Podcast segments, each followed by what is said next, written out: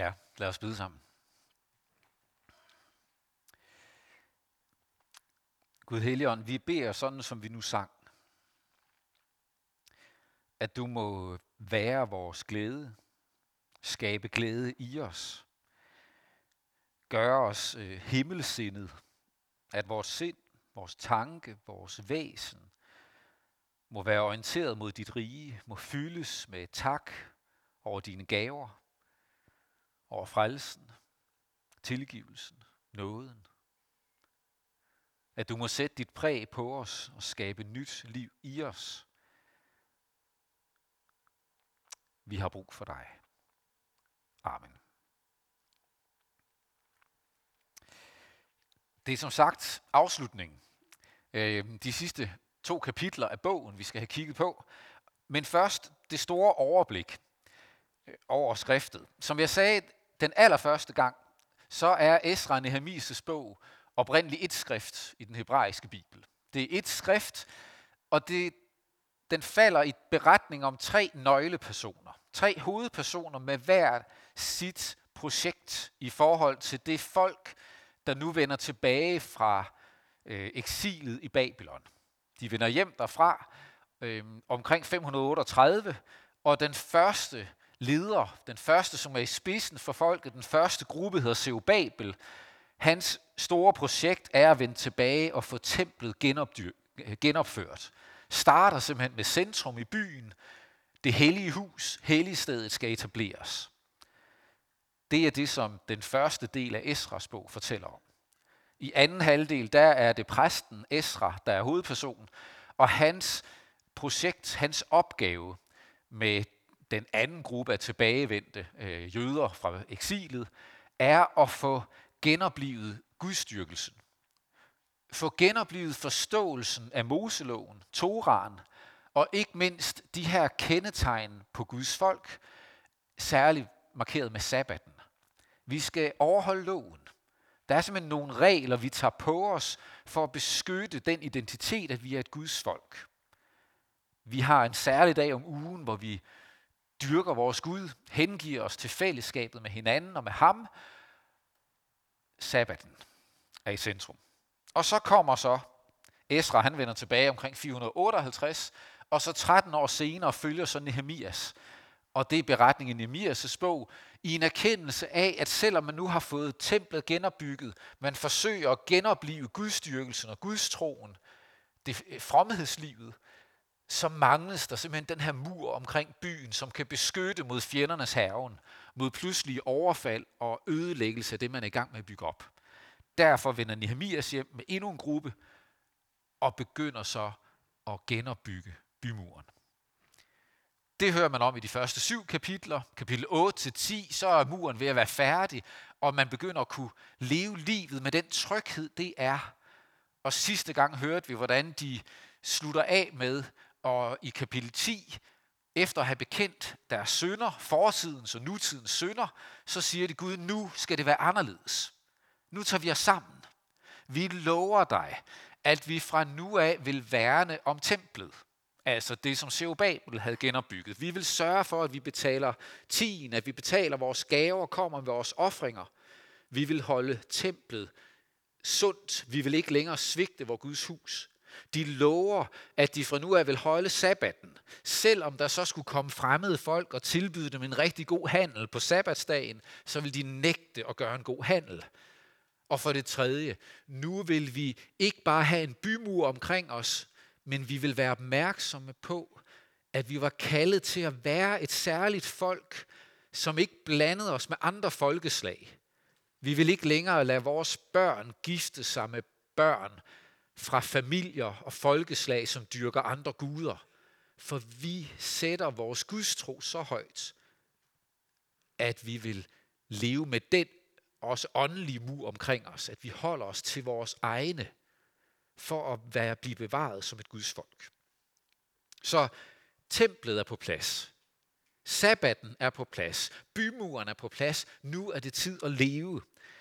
Og i kapitel 11 kommer der så en optegnelse over folket. Det er historisk interessant at læse kapitel 11 og første halvdel af kapitel 12.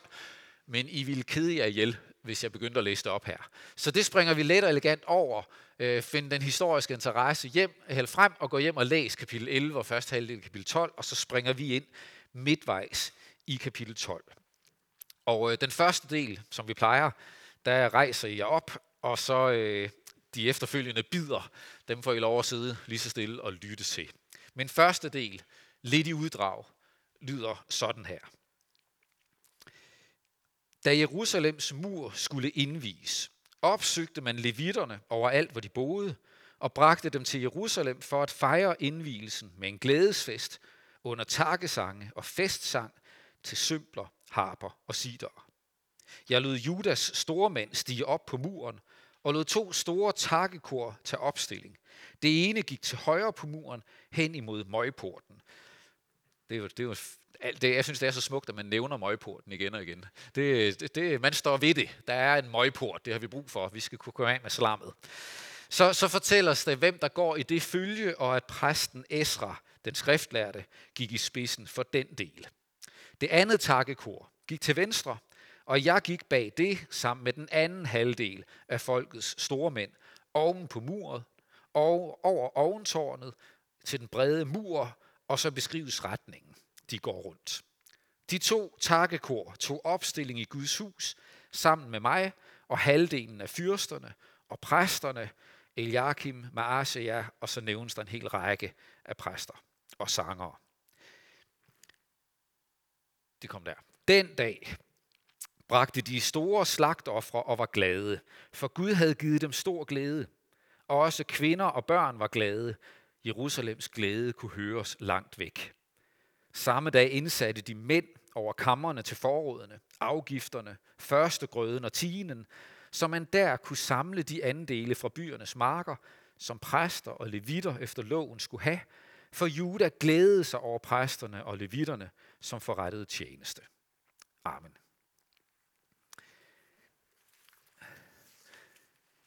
Man er næsten tilbage i første Mosebog, kapitel 1, og Gud så, at det var godt. Alt er bare godt her. De glædes. Folk kommer med deres tin og deres offringer og gaver, og de kommer med glæde, for de synes, at præsterne og levitterne, de gør en god tjeneste. De gør det, de skal. Templet fungerer. Alt er godt. Der er lovsang, glæde og fest. Jerusalems glæde kunne høres langt væk. De kunne feste dengang. Og hvis nu bogen sluttede her, så havde vi en succeshistorie. Så kunne vi, så kunne vi gå hjem, klappe hinanden på ryggen og sige, det var tre gode folk. Seubabel med templet, Esra med fromhedslivet og Nehemias med bymuren. De reddede Guds folk. Fra dag af gik det godt. Og så kunne vi skrive endnu en ledelsesbog om Nehemias' bog, og sige, gør som Nehemias. Bøn, klogskab, udholdenhed, vedholdenhed, så får du succes. Der er bare desværre et kapitel 13. Havde de nu bare på et eller andet tidspunkt i historien, kunne man jo have glemt kapitel 13. Der var ikke en kat, der ville have undret sig over, at det sluttede her. Jerusalems glæde kunne høres langt væk. De var glade for præsterne, glade for templet, glade for bymuren. Livet fungerer. Nu er vi igen et folk. Der er bare et kapitel 13. Efter 12 år, så sker der nemlig det, at Nehemias vender hjem til kongen Artaxerxes i Susa, i tempelborgen, og opholder sig der hos kongen, ham som han var stadholder for, det er ikke beskrevet, hvor længe han er der, men man fornemmer, at det er nogen tid. For da han vender hjem til Jerusalem, så er det hele smuldret igen. En mand forlod byen. Efter 12 år, hvor man havde glædet sig over bymuren, og livet kunne begynde at udfolde sig på ny, da lederen forsvandt, så smuldrede livet. Fromhedslivet forfaldt på alle tre områder. Templet bliver forsømt. Sabbaten bliver ikke længere overholdt, og bymurens mure er ikke stærke nok til at holde forfaldet, det åndelige forfald, ud af byen. Lad os kigge på den, en for en. For det første, templet, Seubabels projekt. Kapitel 13. Der står, at da jeg kom til Jerusalem, efter altså at have været hjemme hos, hjemme hos kongen der i nogen tid, der blev jeg klar over det onde Eliashib havde gjort for Tobias skyld, ved at indrette ham et kammer i forgårdene til Guds hus. Jeg blev forbitret og kastede alle de ting, der tilhørte Tobias hus, ud af kammeret. Så gav jeg befaling til at rense kammerne, og jeg lagde alle karne fra Guds hus, afgrøde offret og røgelsen tilbage der. Jeg fik at vide, at levitterne ikke havde fået deres andele, og at levitterne og sangerne, der går tjeneste, var flygtet ud til hver sin jord. Jeg gik derfor i rette med fyrsterne. Så snart han kommer tilbage, så kan han begynde på endnu en oprydning. Endnu en proces. For præsten Eliashib, der skulle stå for forrådskamrene i templet. Der, hvor man afleverede tempelgaverne til, offergaverne til. Det, der skulle sørge for, vi vil aldrig svigte vores Guds hus, som de sluttede af med at sige, da de afgav store løfter. Vi vil aldrig igen svigte templet. Eliashib, som så skulle tage vare på forrådene, det som præsterne skulle leve af, det der skulle ofres af i templet. Han giver et af de store fine rum til Tobia. Og har man været med gennem serien her, så ved man, at Tobia det var en af de der tre personer, som konstant modarbejdede genopbygningsprojektet.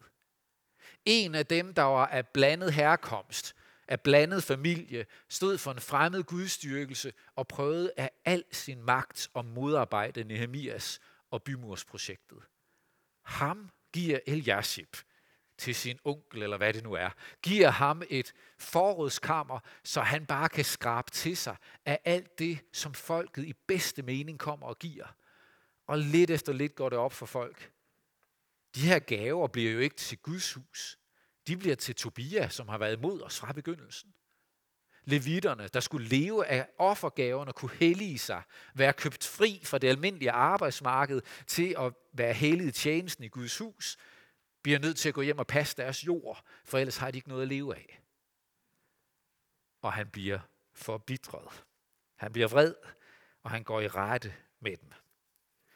Og så står der i vers 14, det har jeg ikke lige taget det med på diaset her, men i vers 14 siger han, husk mig også for dette, min Gud.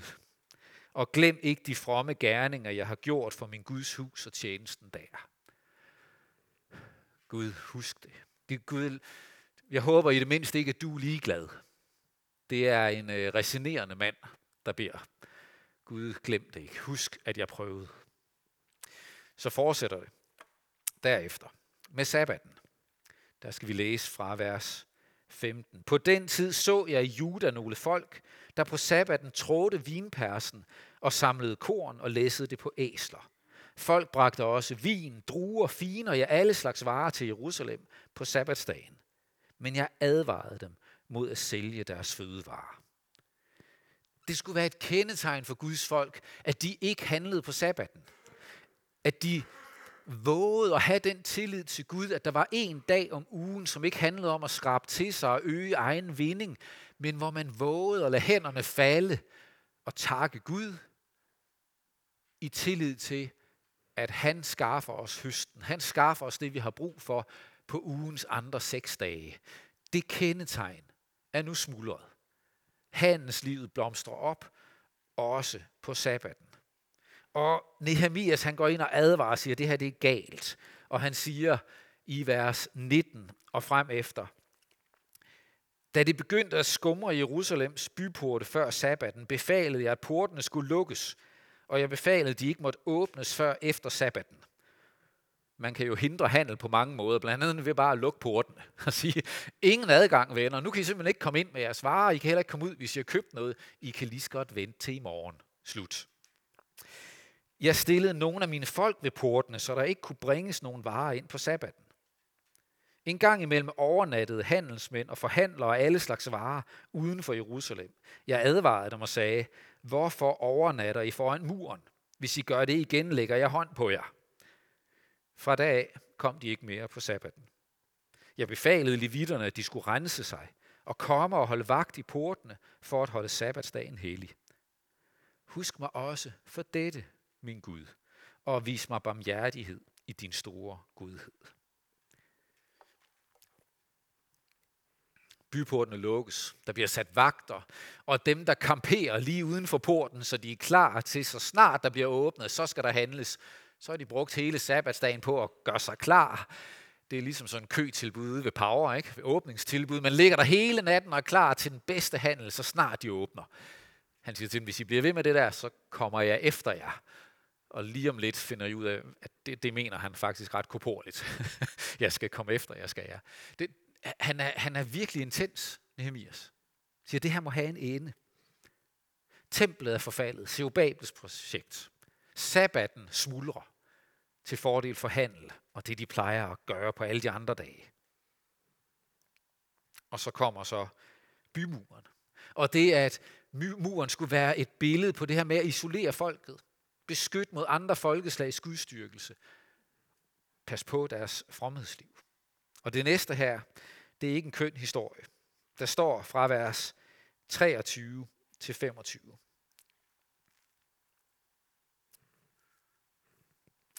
På den tid så jeg også judæere, der havde giftet sig med astoditiske, ammonitiske og morabitiske kvinder. Halvdelen af deres børn talte astoditisk eller et af de andre folks sprog, og var ikke i stand til at tale judæisk. Jeg gik i rette med dem, forbandede dem, og nogle af mændene slog jeg og rev dem i håret. Jeg tog dem i ed ved Gud og sagde, I må ikke give jeres døtre til deres sønner, og I må ikke tage deres døtre til jeres sønner eller til jer selv. Og det næste vers. Var det ikke på den måde Israels konge Salomo syndede? I de mange folkeslag var der ikke en konge som han. Han var elsket af sin Gud, og Gud gjorde ham til konge over hele Israel. Men de fremmede kvinder fik selv ham til at synde. Det er ikke en køn historie. Det er forbilledet Nehemias for ganske mange bøger om kristen lederskab. Lær af Nehemias går det helt galt, så riv håret af dem. og forband dem, og fortælle dem, hvor galt det er, det de foretager. Så du er nødt til at blive tydelig. Man kan kalde det tydelig ledelse, men jeg er ikke sikker på, at den går i dag. Men, men så oprørt bliver han. Det var tydeligt forbudt i Moseloven at gifte sig med andre folkeslag. Lad børnene gifte sig, fordi, og så kommer Salomo som forbillede, den her vise mand, der ender med at være fuldstændig frafalden, fordi han har giftet sig med en mængde af fremmede kvinder og taget deres gudstyrkelse til sig, så fromhedslivet er smuldret på grund af det. I Esras bog, er der sådan en besindelse til slut, hvor de opdager, hov, det er da jo et galt, at vi går og, og laver blandede ægteskaber.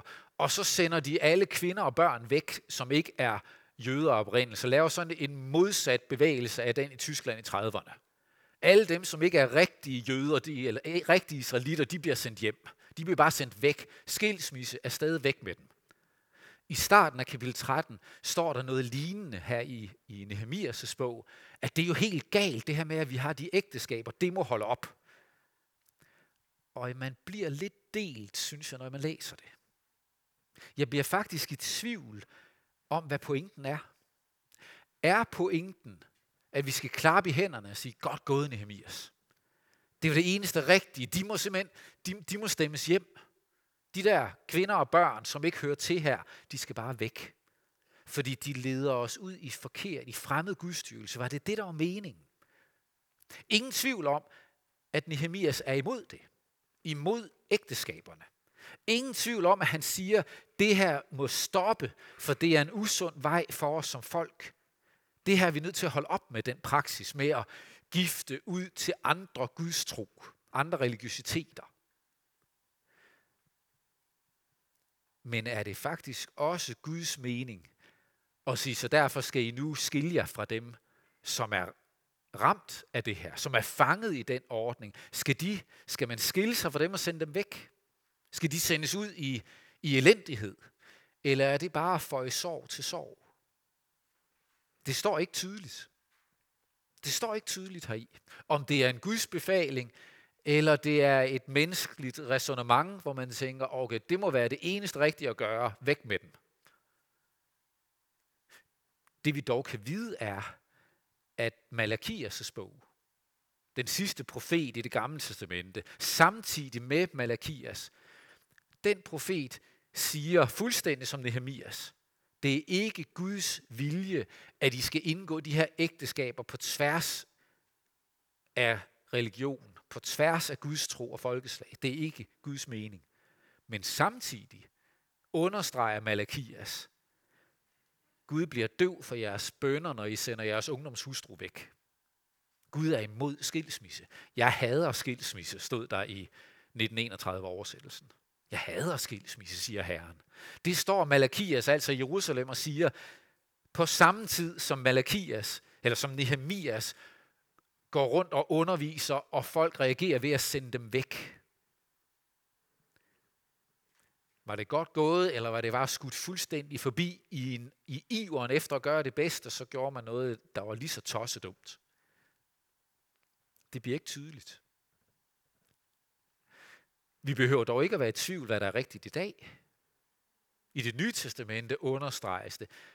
Hvis du er kommet til tro på Jesus, hvis du er blevet en kristen, og din ægtefælle ikke er det, så skal du ikke bare forlade din ægtefælle. Så er det ikke, du har ikke pligt til at skille dig ud og tage afstand fra din egen familie og lægge det bag dig og forlade. Nej, tværtimod.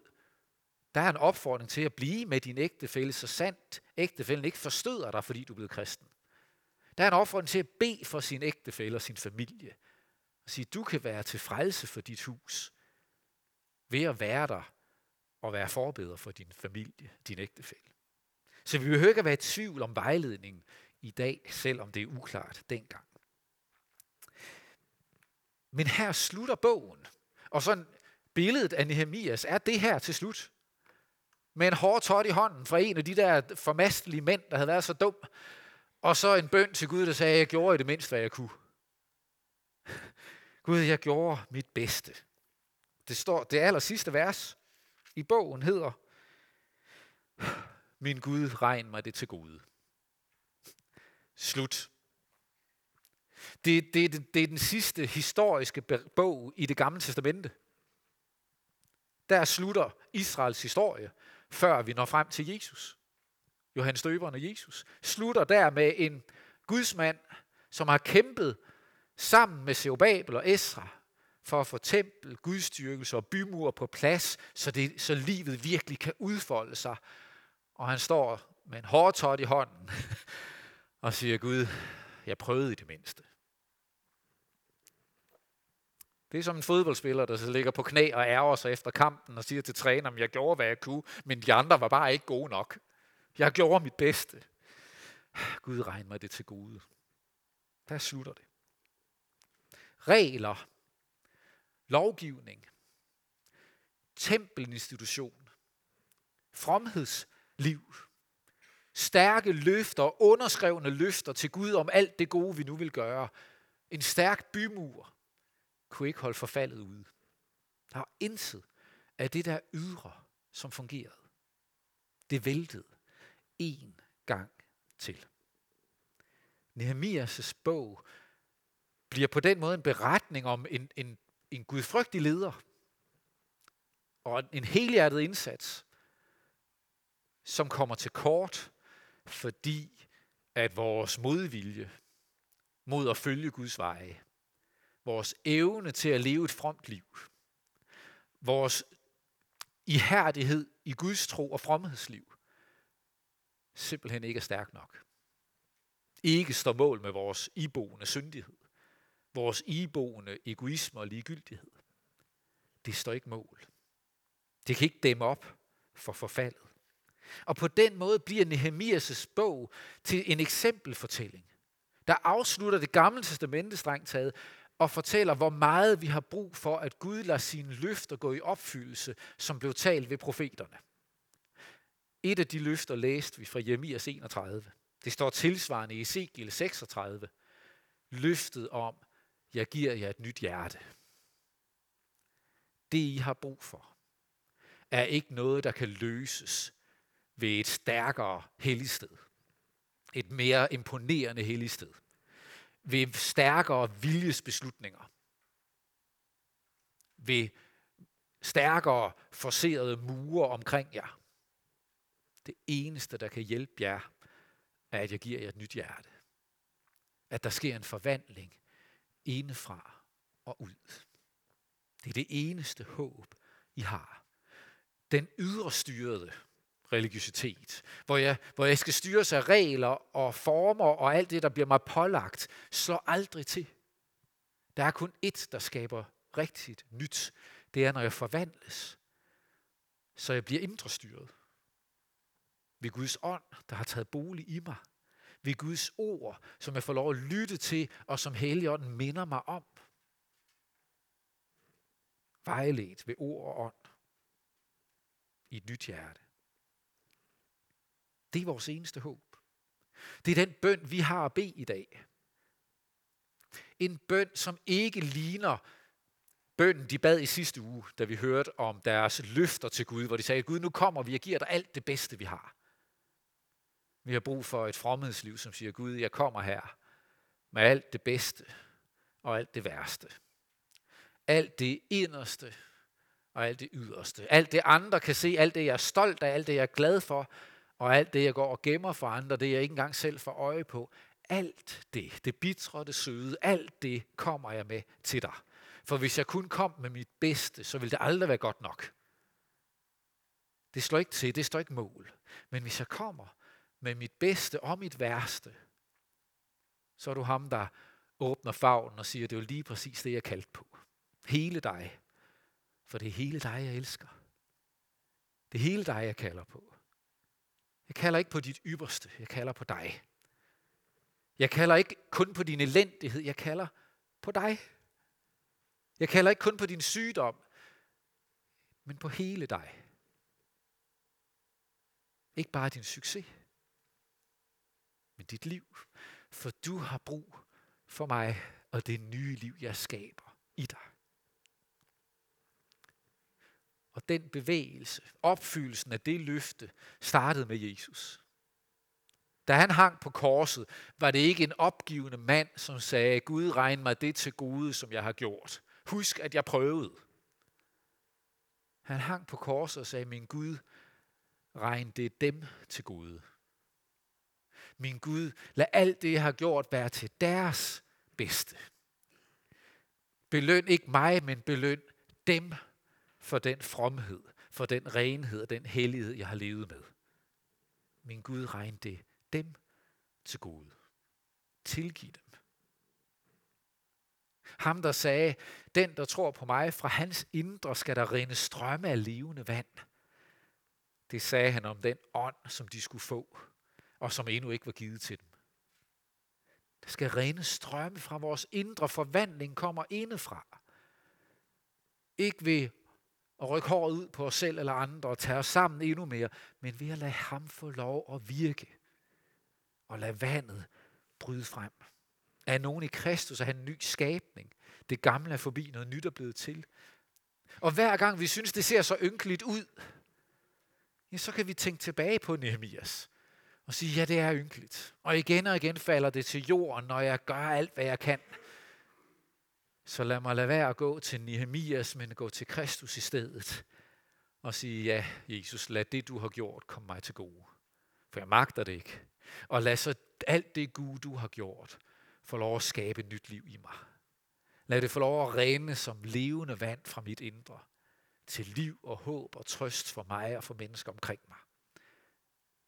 Deri er der håb. For vi har brug for et helligt sted. Vi har brug for templer. Vi har brug for steder at samles. Vi har brug for steder, hvor Guds styrkelse får lov at være tydelig. Vi har brug for templerne, fællesskabsstederne. Vi har brug for fromhedsliv. Om det så er en, en sabbatsregel, du tager på dig, eller det er andre rytmer i dit liv, hvor du siger, jeg har brug for rytmer, der minder mig om det gode Gud har gjort. Ikke som en regel, hvor jeg stiller ham tilfreds, men som en rytme, der minder mig om det, som Kristus har vundet mig. Vi har brug for hellige steder, vi har brug for templer og brug for religiøs praksis, åndelige øvelser og rytmer. Og vi har brug for fællesskabet, brug for mure, hvor, hvor vi siger, der er noget her, vi gør for at passe på hinanden, drage omsorg for hinanden, passe på hinanden, være opmærksom på det åndelige liv sammen. Vi har brug for murene. Ikke for at isolere os, men for at bevare os. Vi har brug for det alt sammen. Men livet er ikke der. Livet er kun i Jesus. Kun hos ham. Alt andet, det følger. Effekter. Følgevirkninger bagefter. Den vej får vi lov at gå. Sammen med ham. Som kigger på dig og siger, alt det gode, jeg gjorde, det var for dig. Der, hvor du er, der møder jeg dig. I dag. Lad os bede sammen. Lov og tak og evig ære være dig, hvor Gud, Far, Søn og Helligånd. Du som var, er og bliver en sand træen i Gud, højlovet fra første begyndelse, nu og i al evighed. Far i himlen, tak at alt det gode, som Jesus gjorde, den hellige, som han var, den renhed, han eksemplificerede og udlevede, at alt det var for os. Alt det var for at vinde os din godhed. Bevar os i din barmhjertighed. Ræk os din nåde og tilgivelse. Så vi må leve i den og blive gennemsyret af din godhed. Og at der må vælge et levende væld frem i os. En kilde af liv. Fordi du er god. Hjælp os til at komme til dig. Ikke bare med vores ypperste og det bedste, vi kunne. Men hjælp os til bare at komme. Og hjælp os til at stole på, at når vi kommer, så har der et smil på dit ansigt. Ikke på grund af det, vi bærer i vores hænder. Hverken på grund af vores synd og skændsel eller vores kvalifikationer og dygtighed. Nej, du smiler, fordi det er os, der kommer. Og du glæder dig over at se os. Og du møder os med din godhed. Hjælp os til at leve der. Altid. Ja, vi beder for den sommertid, vi nu går ind i, hvor der er lukket her i kirken nogle uger, vil du øh, beskytte og bevare menighedens fællesskab, menighedens åndelige rytmer. Hjælp os til at suge næring af dit ord hver for sig. Hente kraft ved din ånd og dit ord i andre gudstjenester, i bibelcamps, ved lejre, fællesskab med hinanden, i familier, venskaber, sælegrupper. Bevar os hos dig og lad din kilde få lov at strømme ind i vort liv fortsat. Bed for din kirke ud over vort land og ud over verden. Lad os være fyldt og præget af din kærlighed, så vi er ambassadører for dig og dit rige. Vær særlig hos din kirke, hvor den er ramt af forfølgelse og trængsel. Lad dit ord og din ånd være til styrke og trøst, og hjælp os til at huske dem i forbøn. Vi beder for vores land. Velsign kongehuset, dronningen og hendes familie. Og vi beder for alle med magt og ansvar betroet i folketing og regering, domstole og politi. Lad dem være et værn mod uret og være til hjælp for alle. Vi beder for vores by, for vores byråd og vores borgmester, Torben Hansen, for børn og unge, daginstitutionerne, for familier og hjem i vores by. Velsign og bevar enhver, som venter et barn. Beskyt både dem og det ufødte barn, de bærer på. Vær hos de, som sidder med sorg og savn, fordi de har mistet. Vær hos dem, som lider under sygdom, på læge eller sjæl, kæmper med anfægtelser eller manglende livsløst. Kom til os med din kærlighedskraft, når vi kæmper med brudte relationer eller et slidt ægteskab. Herre, hør os, når vi hver især i stillhed beder for dem, som du i dag minder os om.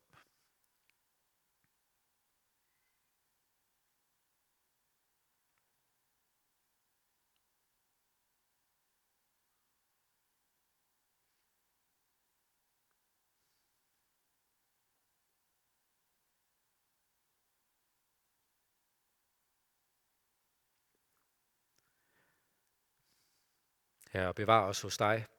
Lad os samles i dit rige, når du nyskaber himmel og jord. Indtil da beder vi dig.